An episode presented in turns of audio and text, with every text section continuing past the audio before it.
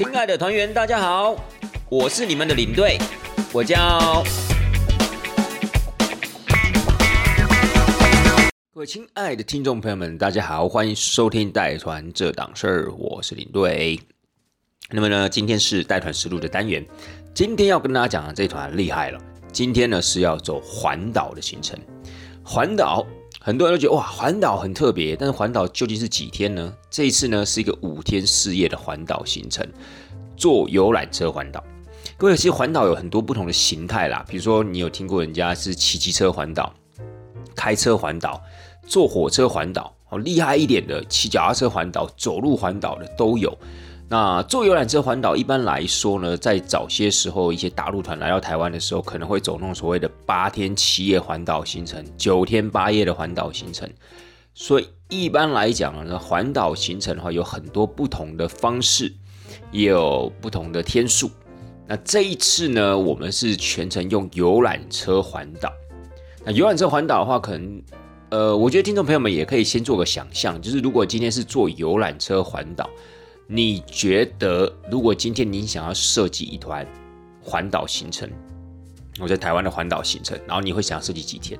因为每一个想法不一样啊，有些人想要走的比较充实一点啊，比较轻松一点啊，他可能就会抓的天数比较长。哦，游览车环岛，嗯，我想设计一个十天九夜，因为我台南也想待，南投也想待。然后屏东也想去，台东、花莲、宜兰更是不能少的点，所以这样一算下来呢，搞不好你停的点就有可能是七个晚上、八个晚上，对不对？甚至有些人可能会停到九个晚上之类，那就是十天九夜的行程。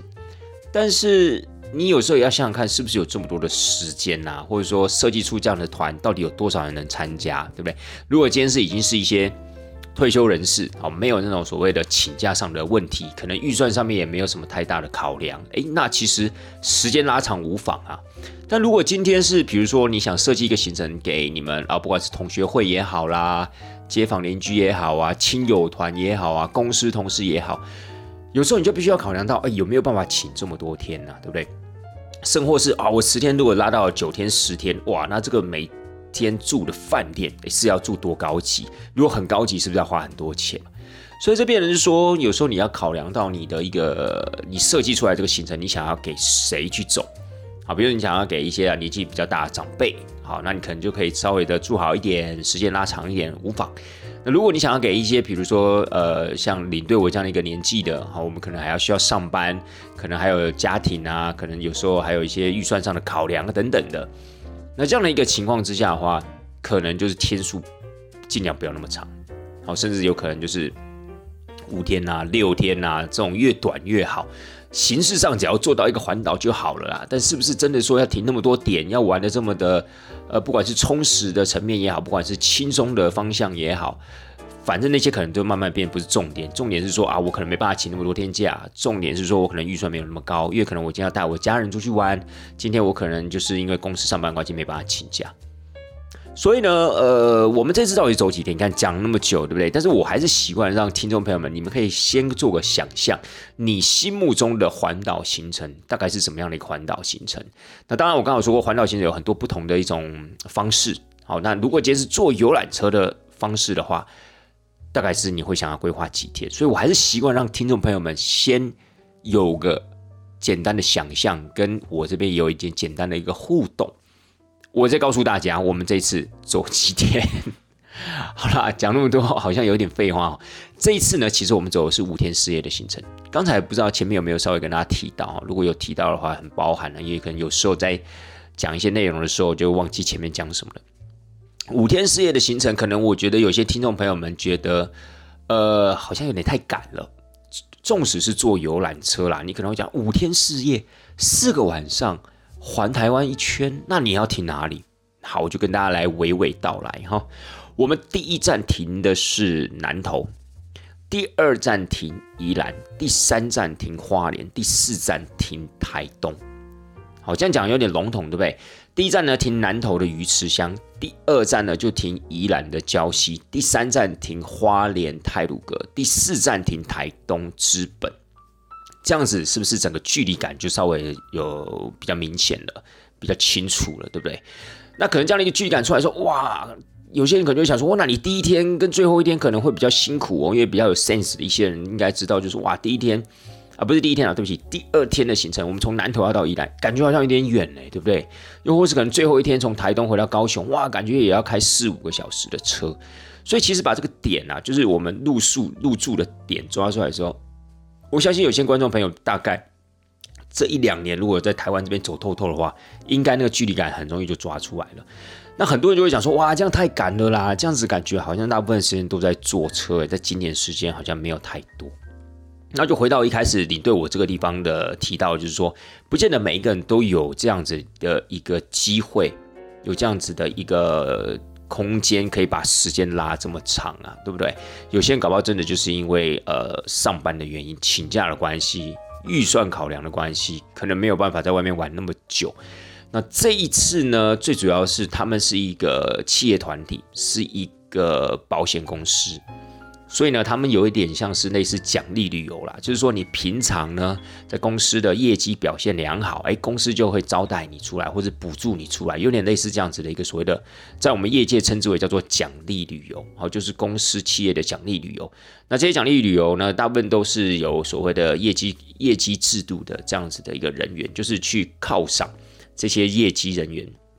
不是业绩人员，这 业务人员，像保险有保险的业务人员嘛，银行有银行的一些理专嘛，又或者是说呢，像房仲他们有呃房屋地房屋公司他们有他们的房仲嘛。所以像这些呢，有考量到所谓的业绩、业绩的优等跟业绩业绩做的好跟不好，公司可能会有一些奖励机制，可能会有一些福利等等的，就会招待你出去玩。那招待你出去玩呢，你可能呃，当然这端看每一间公司不一样，有些可能是哦，你的部分呢就全额补助，然后呢，你可以选择西办，那西办的话，你可能就要自己付钱这样子。那有些是说呢，除了你之外呢，你还可以带一个你的。至亲啊，比如说你的老婆啊、你小孩啊、你的爸爸妈妈等等的，那这个部分的公司也照常补助。这就端看每一个企业公司它的想法不一样，又或是说它的一个福利优惠的一个扣打有所不同。那像这次这个保险公司呢，基本上就是呃，在个人的部分，你只要做到了哪一个样的一个业绩门槛，它就补助你多少。所以严格讲起来，你就算今天没有做到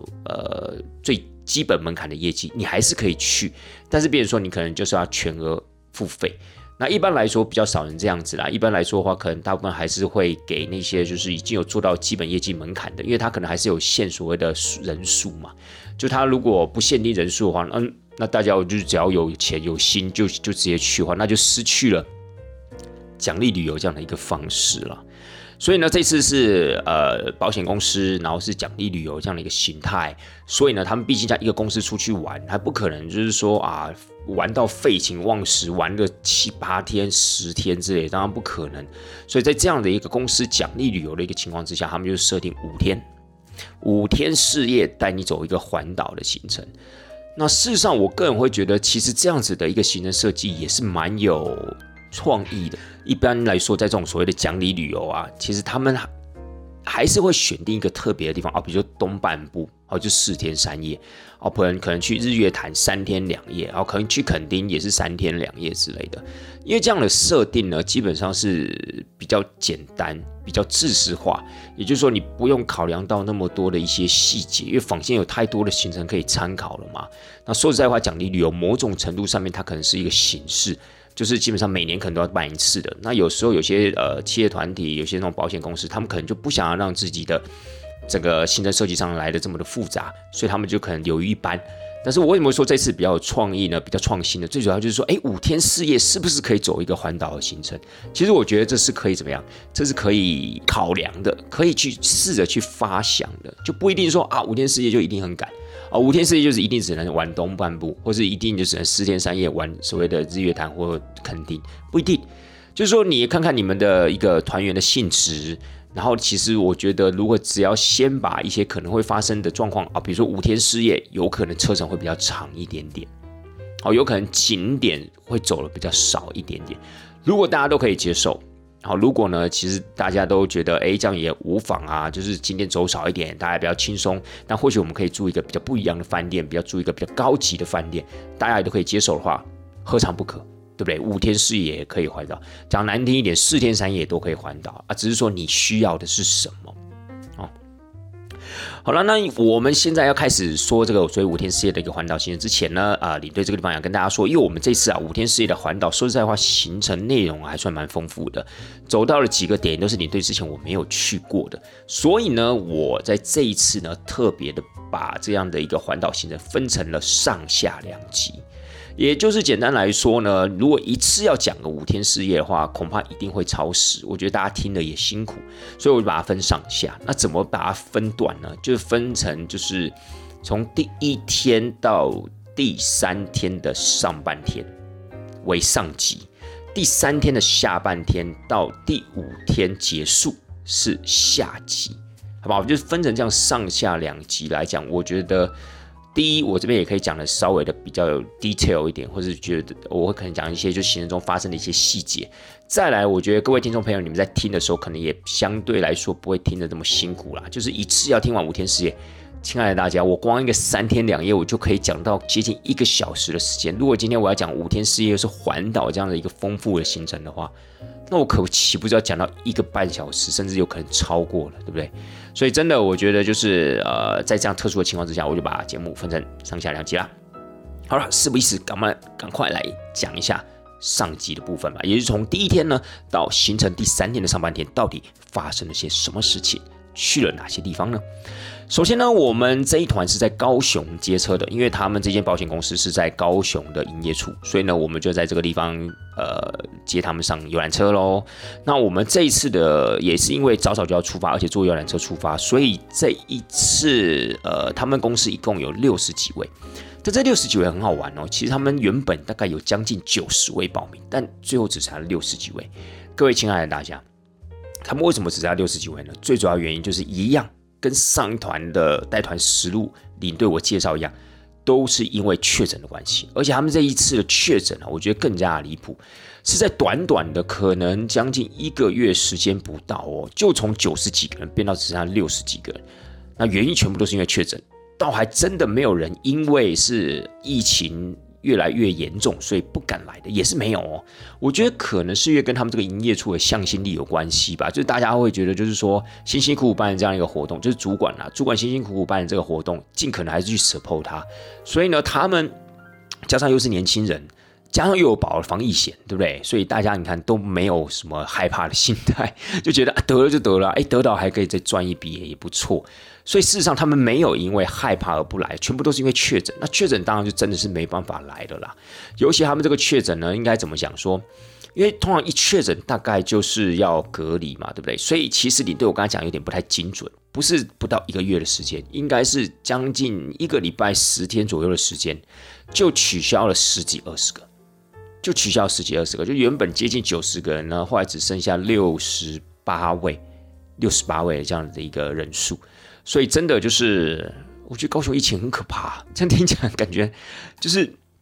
可能跟他们的一个业务性质有关系啊。因为你知道保险业务人员嘛，他们可能每天都要在外面行走，他们可能都要跟客户接触啊，甚至可能要跟客户约个咖啡厅、约个餐厅吃个饭、喝个咖啡啊，甚至或可能要谈一些保险细节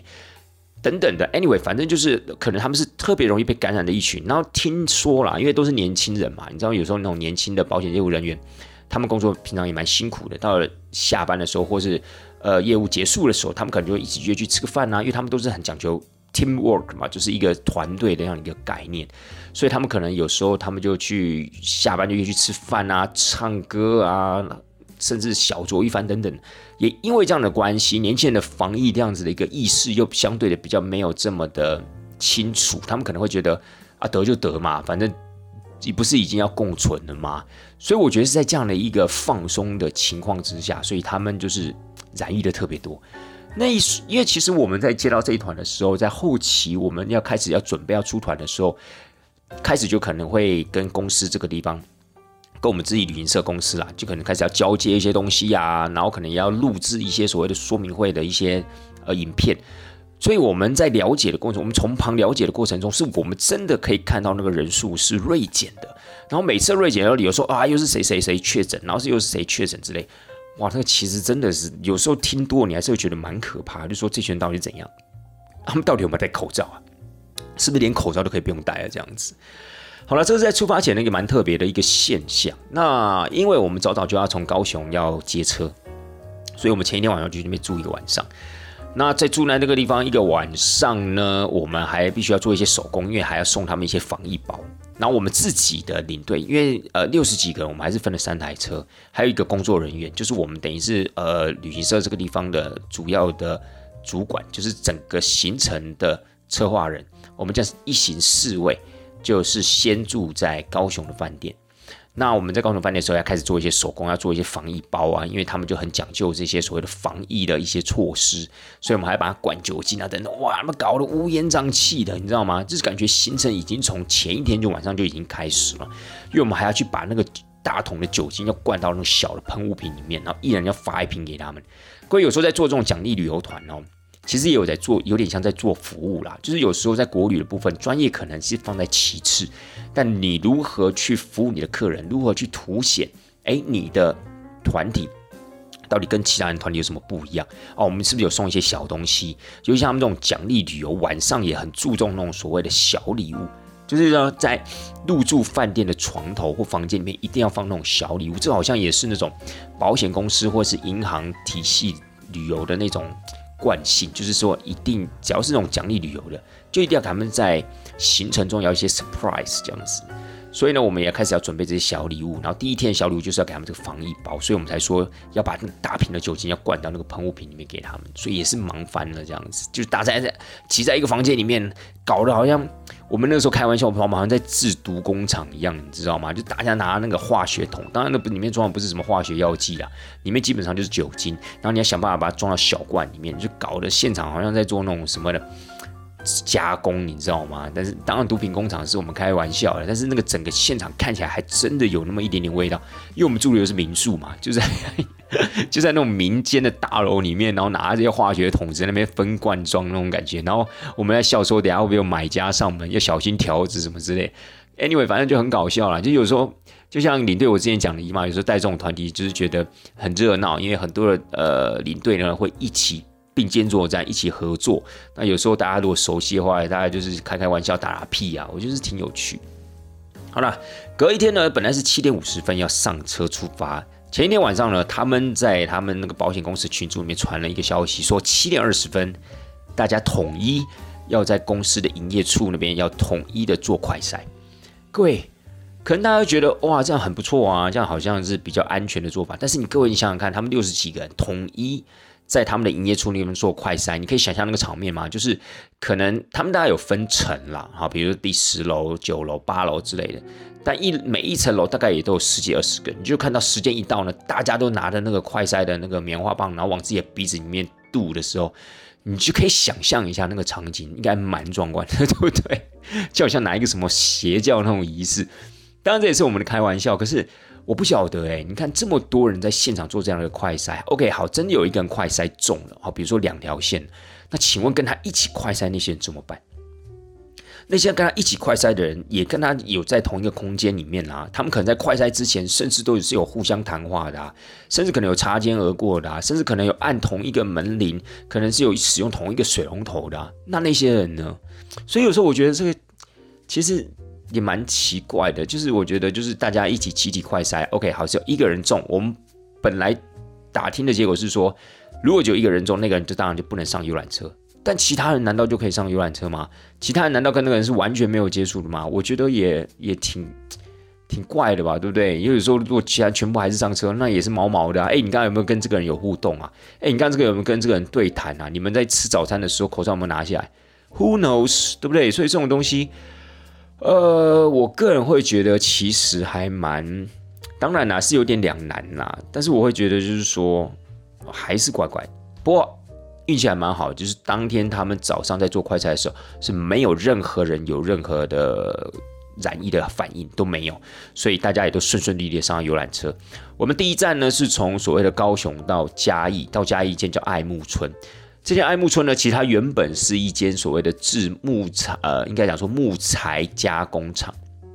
但因为呢，也是产业转型啦，就是这种木材加工厂，可能到了后来，就是相对的这个产业没有这么的理想的时候，到二零一六年的时候呢，这位呃工厂的负责人，他就把一部分的工厂转型成所谓的观光工厂，就形成了现在嘉义的爱木村。这个嘉义爱木村呢，应该是继那个快意生活村之外，就是算是第二个这种在讲述整个嘉义地区这种木业制造产业文化跟背景的一个景点。那它跟快意生活村比较不一样，是快意生活村比较有一点类似那种所谓的文创园地，但是这个爱木村呢，它比较像所谓的观光工厂。但因为这次出去六十几个人，三台游览车，坦白讲，一般的一些室内景点也很难接纳这么多人。那快意生活村呢，也蛮多人都去过，所以这次旅行社就是我们呢，才会为他们安排这个所谓的爱慕村。这个爱慕村其实啊，还不太容易抵达，它在一个小巷子里面。我还记得游览车经过的时候，我们第一次还过头了。然后呢，我们上了三台游览车进去之后呢，事实上，其实他们整体的动线啊，还有他们的人员的一个。怎么讲？接待上面，我觉得是有一点混乱的，就可以感觉出来，他们可能一阵子没有接过这么大的团体。其实他们那个时候知道我们三台游览车要去的时候，还是非常的不可置信的。为什么？因为那个时候呢，其实，在呃五月底六月初，还算是一个疫情相对比较严重的时刻。那个时候，大概大家想说，我说旅游产业、旅游观光业，大家都想说应该没有团了。结果没想到还有三台游览车会来这个地方去参观，甚至还要在现场，就是爱慕村的现场要去手做 DIY。所以，我相信里面的人大概也有一点点措手不及。怎么说呢？可能他们会觉得，在五月份疫情期间，可能就把一些人就是让他们先去做别的事情。然后，比如说，可能就是告诉他们，就是我们现在暂时就不会请那么多的工读生，我们暂时也没有这么多团体。好，如果你今天呢，因为收入关系有其他的考量，那没有关系，你们可以先离开。那可能在这样离开的同时呢，我们三台游览车就来了。所以，我觉得当天的人手有点不足。所以，整个呢，在我们。呃，包括在做 DIY 手作的部分啊，包括他们其实进去之后都会有一个大概十五二十分钟的导览。我个人觉得没有处理的非常好，现场有点混乱啦。包含了在做筷子，哎呦，对我们这一次做的那个手作啊，是做那个筷子，就是那个筷木筷，我们吃饭的筷子。东西其实是，我觉得这个发想是不错的，然后手做的过程也是蛮有趣。可是我觉得就是因为人手不足的关系，其实很多的一些我们团员有问题的时候，他没有办法第一时间呢现场协助，又或是协助的这样的一个过程呢，并不是非常时间不是很充足，所以大家有些人可能就做着做着啊，觉得还要等老师来教，等老师来处理有点太麻烦了，就给他随便的草草结束。就在制作这个筷子啊，就把它草草结束了。这是我个人觉得比较可惜的一点啦。不然这筷子其实把它做好看哦，真的是可以成为自己个人啊，在不管在公司上班的时候，或者真的出去外出用餐的时候，其实我觉得这个筷子啊还蛮有特色，而且也蛮好携带，蛮好用的。但可能因为大家就觉得是说啊，老师人手又不足，然后我有什么问题还要等半天，然后加上现场呢又没有什么。冷气也感觉不太冷，所以有好几个都是草草结束。我看那筷子做的也是，我看大概也不一应该也是不会拿出来用，因为拿出来用，我觉得大概是反而比较麻烦啊之类的。就是觉得，因为有些那个长短呢，就是两只筷子长短还长得不太一样，甚至那个所谓的大小啊，也有点不太一样。所以，就正常来讲，应该不太会拿那种筷子出来用嘛，对不对？纵使是自己做，所以我个人觉得这边比较可惜。但是我个人，呃，我虽然说觉得他在。人手上有点不足，这是美中不足的地方。但是现场的一个规划，还有它的一些寓教于乐的一些牌子啊，还有它的一些呃设计啊，我个人是觉得还不错的啦。我个人觉得去到那个地方，尤其带亲子去体验的话，其实感觉是挺好的。就感觉其实我觉得是是会有一些收获。像它里面就有讲到台湾五木嘛，就是像台湾山、台湾香山、快木、萧南、扁柏。我觉得这些东西可能都是我们平常不知道的，就是我们平常爬山看那么多践行，看到那么多树啊，大家都觉得啊这些 OK 就是树，但殊不知呢，台湾其实有一些原生的一些针叶林种，那这些珍贵的林种呢，其实到底是哪一些？它里面其实都有介绍，然后如何去分辨香味是怎么样子，然后还有台湾地区的一些所谓的伐木史啊、木材制造史啊，我觉得是是是还蛮好的啦。那当然如果有老师现场呃导览人员讲解，其实就会更好。但我有说过，因为我们那一天去其实有点混乱，甚至连讲解的部分都哩哩啦啦，就是没有那种从一而终的那样的一个感觉。可能讲到一半，哎，就结束了，或者前面还没开始讲，后面就开始乱之类的，这稍微比较可惜一点的啦。好了，行程结束之后呢，我们就在呃，一样是在嘉义吃了一间叫做桃花源，哎，那间餐厅不错哦。各位听众朋友们，你们下次如果去到甲乙的话，可以稍微的注意一下这个桃花源。桃花呢，就是桃花树的桃花嘛；源呢，它是源，就是全源的源。好，源自于哪个地方的源？就是桃花源。这间餐厅呢，其实它的一个创始人叫做曾正道先生，他以前呢可以算是金国先生的厨师。好，金国先生，我们不讲御厨啊，哎，也可以讲御厨啊，对不对？金国先生有当过总统，对了，就是御厨。然后最早最早，我看他那个简介啊，是当我们之前那个早期我们情报局局长有一个叫戴笠的，他以前是在戴笠的门下，也是一样煮东西给这个。戴笠先生吃给这个情报局的局长吃，所以 anyway，他其实是有服务过几个比较老一辈的政治人物，然后他自己在民国八十五年的时候，在斗六开了第一间桃花源，嘉义的这一间好像是不知道是第二间还是第三间，然后 anyway 口味还不错，它是属于做那种所谓的江浙菜，好像是江浙菜，然后呢，其整个菜色呢，其实我觉得还蛮精致的。然后分量也够，所以呢，我觉得如果今天听众朋友们是跟家人要去找一个合菜餐厅来吃的话，我觉得这间桃花源是还蛮推荐给大家。用餐的环境部分的话就普通，但是菜色的部分，其实我觉得个人觉得还蛮 OK 的哦，好吧？好了，那这一天结束之后呢，我们刚才啊稍微在前面有稍微跟大家提到一下，我们第一天是要住在南头的鱼池乡，对不对？那这个时候很多人可能就会想说啊，该不会是住日月潭吧？非也。他们这一次的安排啊，其实，在饭店上面，我个人觉得还是有一些巧思的。他们这次住的是一个叫浮水山庄，一样在南投县的鱼池乡。那这个山庄为什么特别呢？因为其实它是一个露营区，它并不是一个那种所谓的啊民宿啊，还是度假饭店，不是，它就是一个所谓的露营区。所以我觉得，以一个六十几个人、三台游览车那种大团体，然后安排他们住露营区，其实我个人觉得是一个。很有创意的这样子的一个行为，但是当然，我觉得在前置作业上面，又或是在当天我们在处理很多的状况上面，其实真的是有难度的。所以我个人认为，除了它本身有创意之外，这样的一个安排是很有挑战性的。那当然，挑战谁？挑战当然就是我们这些领队啊。那到底怎么样挑战呢？就我有跟大家道来吧。好了，各位，其实我们到了浮水山庄之前，我们还要去一个地方叫做喝喝茶。但是，呃，领队我在想说，这个喝喝茶是不是之前呢，在讲日月潭行程的时候就有稍微跟大家提到了，所以这边我就不说。那我们就直接跳进这个所谓的浮水山庄吧。浮水山庄其实它现在就是一个类似还蛮高级的一个露营营区，它的帐篷都是帮你搭好的。因为我一般来讲，分所谓的野营嘛，露营，还有一个叫做所谓的 glamping。这 glamping 呢，也是后来啊，我在。呃，去做一些功课的时候，发现现在在台湾呢，有那种比较高级豪华的那种所谓的露营活动，他们就取名叫做 glamping，这叫 glamorous，glamorous 就是有魅力的、迷人的，glamorous camping 就是那些所谓有魅力是魅力的、有魅力的露营的那种行为。他们现在有个新名词叫做 glamping，就是有点把两个英文单词给它拼在一起。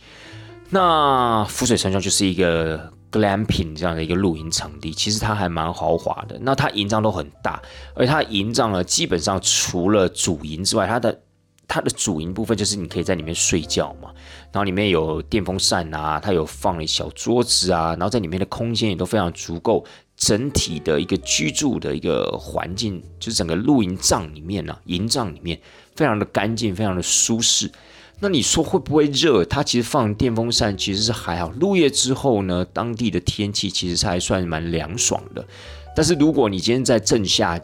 正夏天这样去的话，它其实现场也有所谓的那个所谓的行动冷气、活动式的那种冷气啊，它可以出租，一台是八百块。好，一台是八百块。你说便宜吗？其实是好，感觉好像不太便宜。但是如果你想要，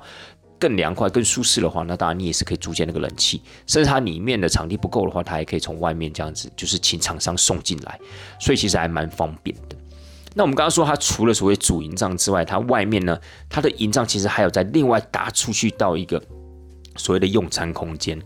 所以简单来说呢，你在那个地方露营，基本上是不太会到下雨天的，不会受到下雨天的一个影响。就是你现场你可以烤肉，你可以吃火锅。那这个部分呢，你呃一般来讲还是选择也是自费的啦，你就是可以把它加到你的房费里面。但是在吃的过程中是比较不会受到下雨的影响。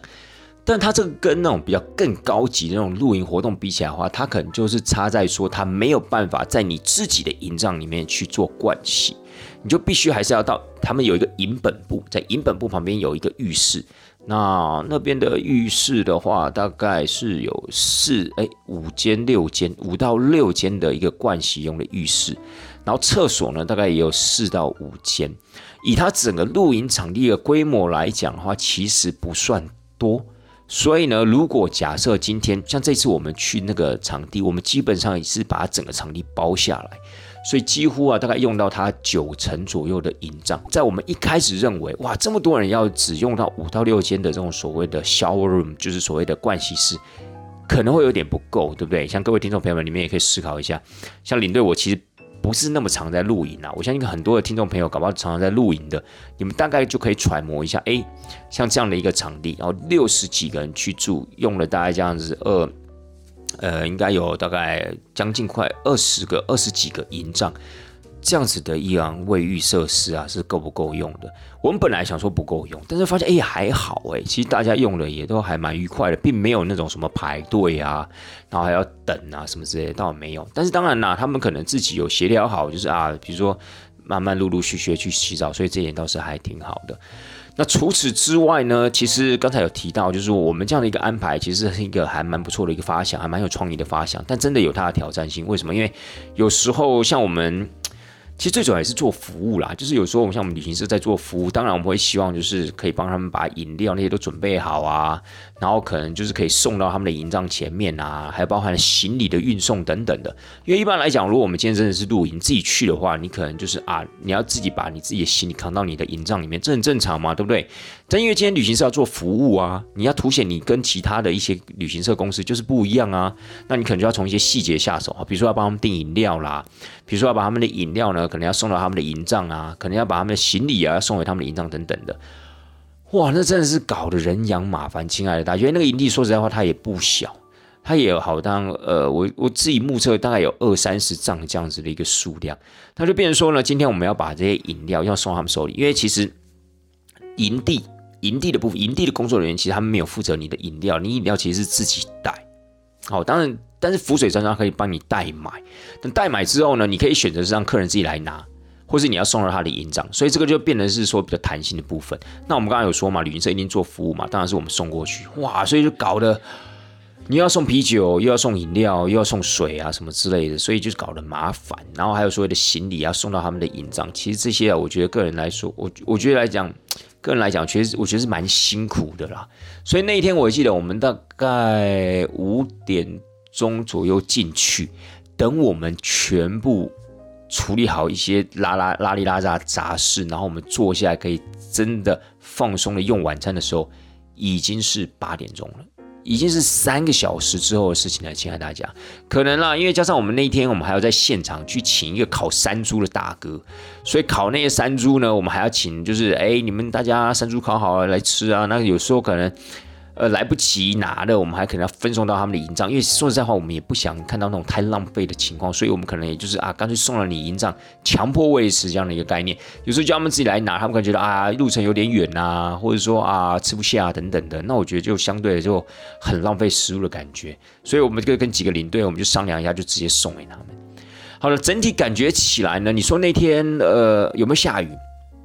那天其实还晚上还真有飘一点雨。那我觉得会受到下雨影响，因为我们刚刚说过嘛，它的棚其实搭的还算是蛮完整的，就是除了它你的住宿的领域之外，你甚至在吃饭烤肉的那个区，它还给你把棚子也做一个延伸，所以其实呢，说实在还蛮方便的。他们称之为叫做所谓的神殿长，就是我们到了什么神殿，希腊神殿那种神殿长。但是呢，因为它的厕所是在营本部的旁边，那。你要出来洗澡，你要出来上厕所之类，那是势必一定会到露天的环境。所以那一天呢是，但是还好那天运气不错，是雨都没有下大，下一点小小雨而已。所以呢，其实大家呢就是有时候真的稍微雨大一点就撑把伞出来，不然绝大多数的时间是没有什么受到太大的影响。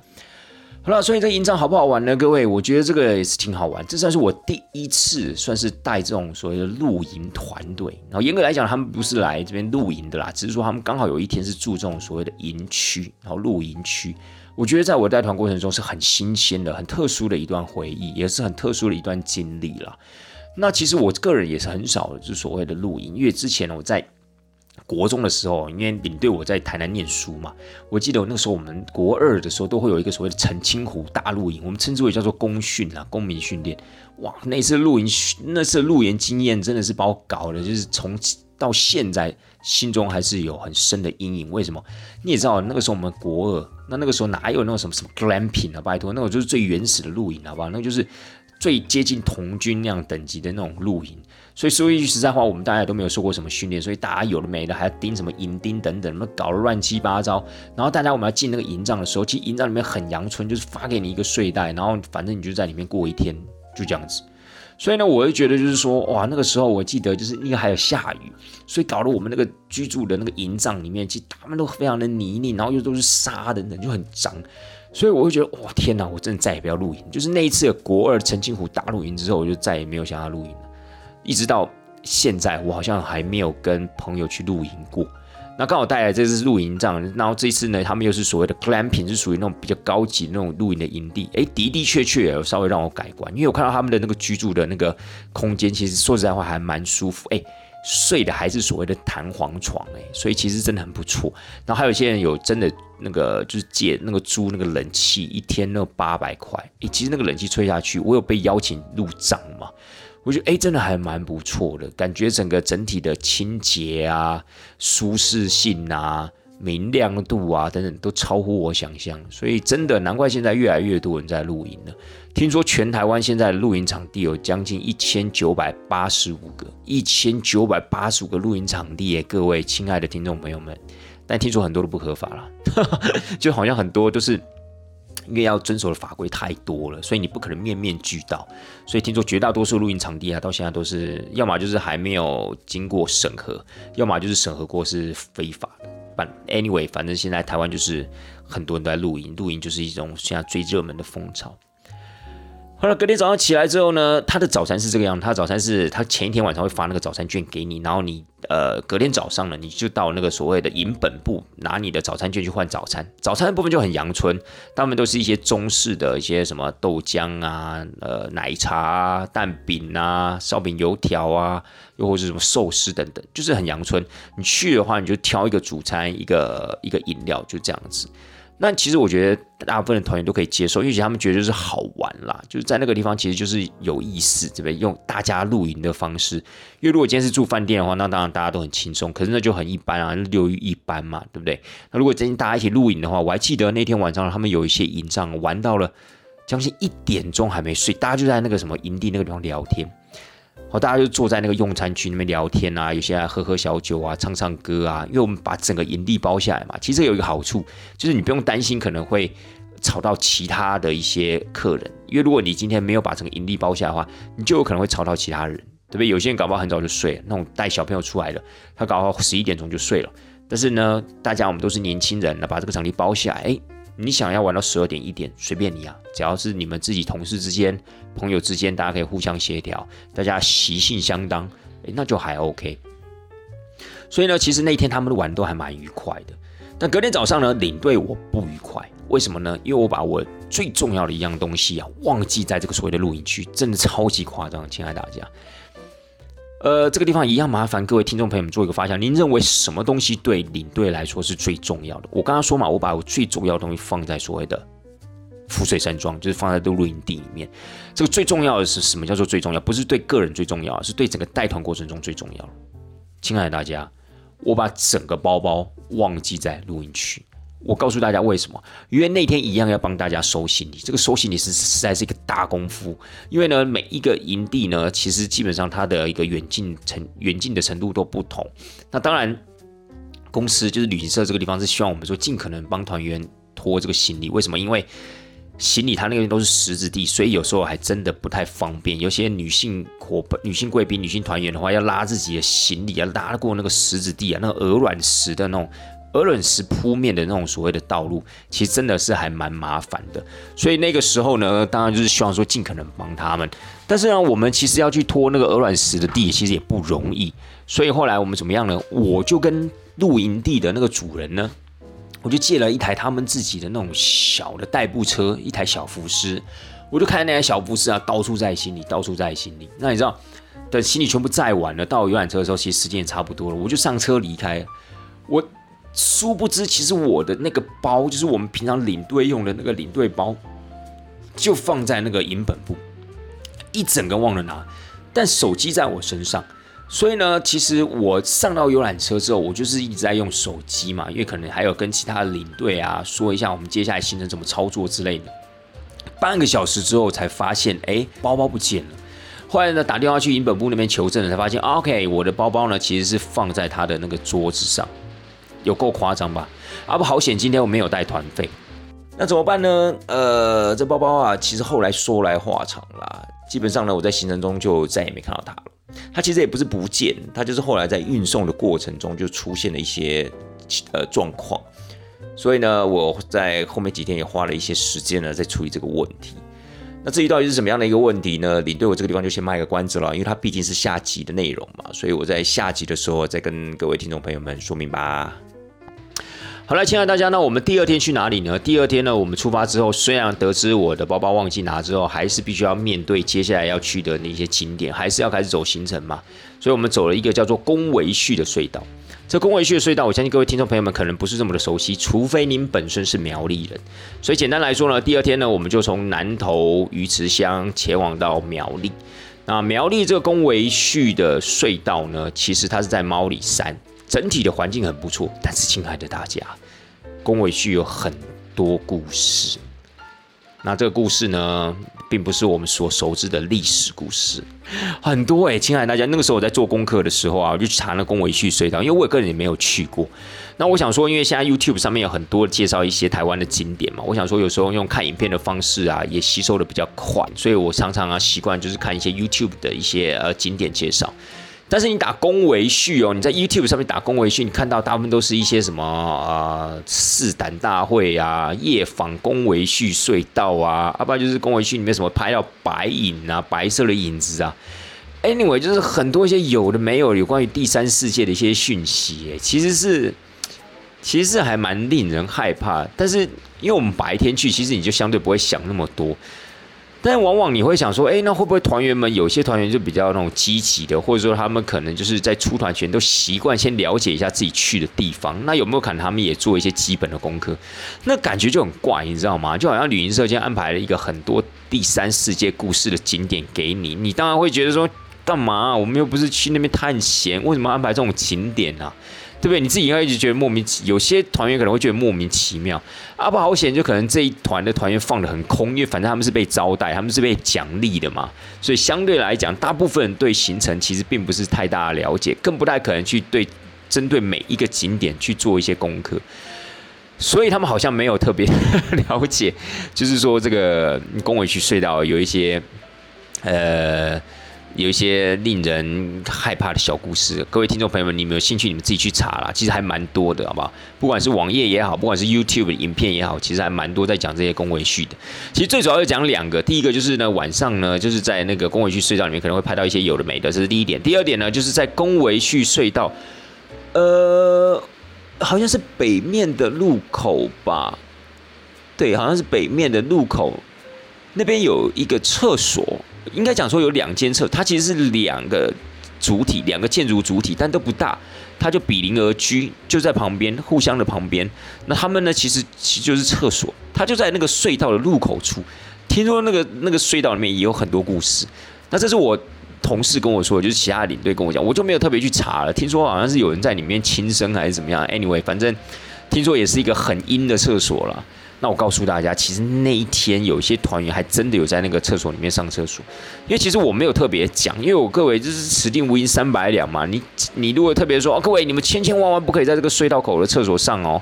你如果是你听到，你是不是觉得为什么为什么不可以在这个隧道口的厕所上上厕所？是不是有什么？是不是有什么事情？是不是有出过什么事情？对不对？你可能就算没事，你也会胡思乱想，所以我没有特别提。那我个人认为说看起来也还好，你也不是说哇特别的阴森啊，特别的危险，倒也不会。好，它其实就在隧道的入口处有两间比邻而居的厕所。那有团员上完之后，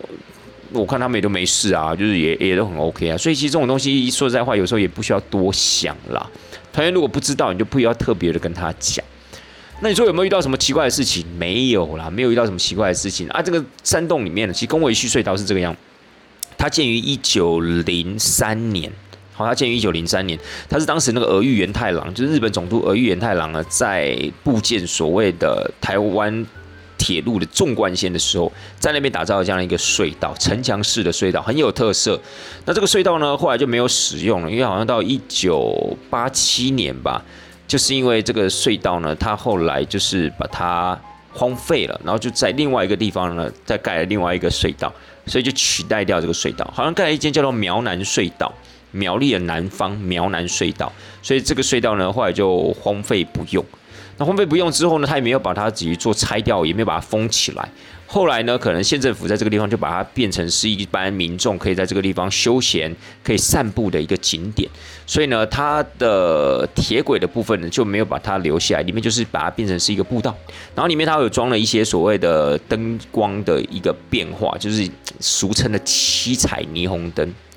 然后呢，还有所谓的一些音乐，丢丢糖啊。我那天去是听到丢丢糖啊。那我不知道以前呢有没有可能听到一些其他的一些音乐，我是不晓得。隧道本身呢，大概有四百三十五公尺，好，四百三十五公尺左右，其实不长。那在这样一个隧道里面呢，其实走起来还蛮舒服，还蛮凉快的。走到整个隧道南面呢，它会有一个“宫维序”三个字，好，这个就当时俄语元太郎提的三个字“宫维序”，武功的功，维持的维，序呢叙述的序，宫维序隧道。那这个宫维序隧道呢，其实我个人会觉得是还蛮精彩的啦，还蛮精彩，可以去走走看看，不要想那么多。好，吧，各位听众朋友们，没有什么什么白影啊，那些都没有。你当然不要晚上去嘛，你晚上没事去那个地方干嘛？你八大白天去，其实我觉得那边的游客也不少。然后呢，我觉得它的走起路来也挺舒服的。哦，还蛮推荐大家有机会，尤其可能住在苗栗周边啊、新竹啊、台中啊附近的一些听众朋友们，要是觉得你周边附近的景点都玩的差不多了，其实这个宫维序啊，也蛮推荐大家可以去走走的，好吗？好了，那结束之后呢，我们下午呢就去到了所谓的华泰名店城。听众朋友们知道华泰名店城在哪里吗？华泰名店城啊，其实它就是在那个桃园青浦啦，高铁捷运站旁边，它就是一个 Outlet。那这次呢，他们也是想说，干脆下午就让他们的员工，让他们的业务去买买东西。那其实这个真的很特别，真的觉得好像瞬间有到了国外。因为有时候我们去国外会去到一些 Outlet，比如说那个时候领队我在带英国团的时候，我们几乎每一个趟行程都会安排一个 Outlet。有时候大部分是安排在 Oxford，就是在牛津那个地方也有一个 Outlet，我们是比较常去那一个啦。或是有时候会在 Chester，就是英国北北边靠近湖区有一个叫 Chester 的城市，Chester 附近呢也有一个所谓的呃 Outlet。所以呢，这一次去到这个华泰名店城，我个人真的会觉得哇哦。那种在国外带团的感觉又油然而生，你知道吗？其实特蛮蛮特别的。那其实华泰名店城呢，领队我虽然现阶段是住在桃园，但是很少去。那华泰名店城其实现在已经盖到三期了。那本身它整个呃设计的方式，还有它的规模，其实蛮类似那种美式的 Outlet，好美式啊，就属于那种半开放的空间。它在一开始就盖好第一期的时候，我去过了，那个时候我觉得有点逊。那它是有，我记得好像有两层楼还是三层楼，好像是两层楼。然后呢，它有分吃的部分，有分逛的部分。那那个时候我觉得就有点频繁。然后二期跟三期陆陆续续盖好之后，我就再也没有去过。那这一次去呢，算是第一次去到二期跟三期。那我觉得二期跟三期逛起来的感觉就很像我去到英国的那种。奥莱或者是那种美式的奥莱它就属于那种半开放的，就是有一点像是那种呃购物村那样子的一个感觉。其实我觉得整体环境算不错，品牌也很多，尤其是一些国际知名的大品牌，它还蛮多的。就是相对你跟什么。林口的三井奥莱啊，台中的三井奥莱啊，甚至台南的三井奥莱比起来，我个人认为它是比较规模的，而且它品牌算是比较大的、比较响亮的品牌比较多，所以我也蛮推荐大家各位听众朋友们，如果真的有时候一些景点啊走腻了，诶，或者说你真的觉得太久没有出国，想要买买名牌啊，逛逛名牌店之类的，除了百货公司之外，我个人认为这个华泰名店城呢还蛮推荐，而且它交通上面也相对比较方便，因为它其实就在呃桃园高铁站旁边，然后它整体的规模也不小，所以其实我真的觉得它可以把它当做一个可以专车前往的一个奥类购物村，哦，真的是可以刻意的专程前往了，我觉得还蛮值得的。那当然，领队我们当然没有在那个地方就是买什么东西了，我们就在那边挑了一间咖啡厅，就在坐在那个地方聊聊天，想想接下来的行程有什么需要注意的，还蛮舒服的。那团员当当然就开心啦，团员他们就买了蛮多东西的，所以我觉得他们这次的安排也没有流于一般的俗套啦，就是没有流于俗套，就是说啊，走一般的怎么可能景点啊，比如说啊，到桃园，桃园可以去哪里啊？我想看。OK，大溪老街，对不对？如果今天这是一般流于俗套那种行程的话，可能到桃园就到大溪老街嘛，对不对？但是他们这次呢，就诶挑了这个所谓的华泰名店城，我觉得也是蛮好的，就是可以让团员啊，在没有出国这段时间呢，一样可以有机会可以去买买东西，因为奥莱的东西相对比较划算嘛。说实在话，不敢说它的品质一定最好，因为有些可能是一些过季商品。但是如果你不介意的话，其实你一样在那种店面，你一样可以挖到一些宝贝啊，对不对？好了，那今天的华泰明天城结束之后呢，我们就风尘仆仆就赶到宜兰了。我还记得我们到宜兰的时候已经是七点半了，哦，已经七点半了。在宜兰这次吃的是玻璃屋，我相信你对我之前有稍微跟大家讲说这个玻璃屋的一个状况，好吧？玻璃屋其实也算是在宜兰一间很有名的一个。创意台菜也算是属于无菜单料理，还蛮不错吃的啦。那当天入住了就是所谓的三星阁，三星阁倒是领队我第一次啊带团体去住。那领队我没有住在里面，我们住在旁边那个福冈五号。那三星阁的部分呢，其实给我的感觉，这次给我感觉还不错，服务很好。然后呢，里面呢 mini bar 把费那些也可以随便吃。然后听了一些团员呢，他说他们在那个三楼啊，他们泡温泉的位置好像在三楼，三楼那个整个大众池的部分其实还蛮不错的。它虽然是室内的，但是问题是呢，它整个空间够大，所以泡起来呢，并没有什么那种所谓的很很狭隘啊，就是很拥挤的那种感觉没有。而且因为那个时候刚好也是因为疫情嘛，所以去入住的房客也不多，所以整间饭店大概主要就是我们这个团体。所以有去泡的人，有去泡大众池裸汤的人都觉得，哎，整个空间是舒服的，然后呢是蛮大的。然后呢，也没有什么人，所以他们基本上啊，都使用那些所谓的大众设施，使用的还蛮开心的。所以三星阁给我的感觉，服务不错。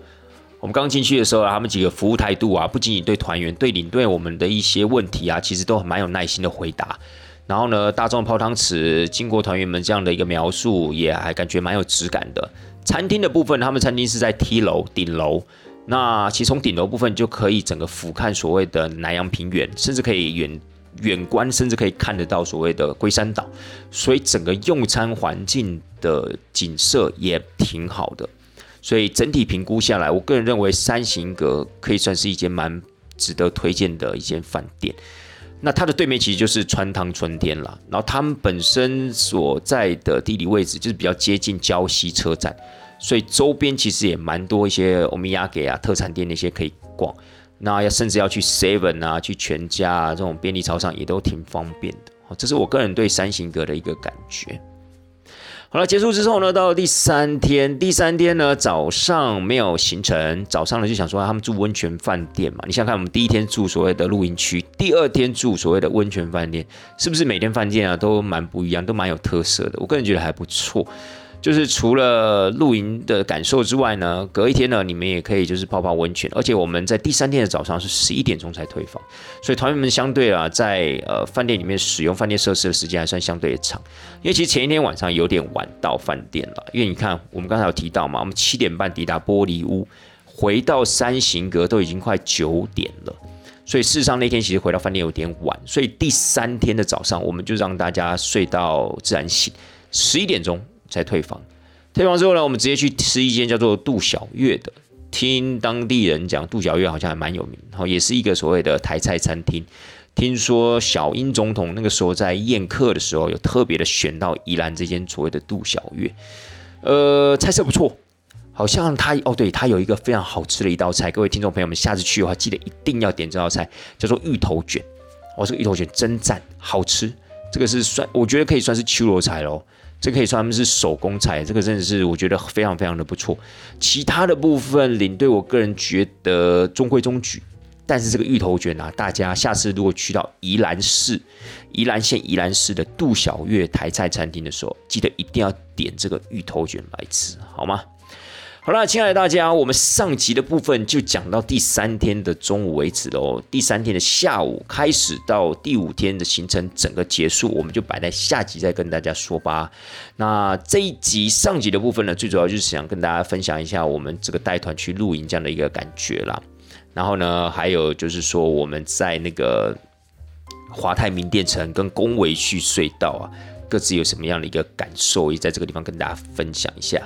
那希望大家还是可以继续 follow 下集的内容，因为下集的内容也是坦白说也是蛮精彩的，而且下集的内容就已经进入到了东半部地区，所以相对来讲呢，呃，也是去到了一些蛮多啊曾经领队我没去过的地方，好吗？如果有兴趣，如果好奇下集到底会呈现什么样的故事发展的话，那我们就记得下礼拜四见喽，拜拜。thank you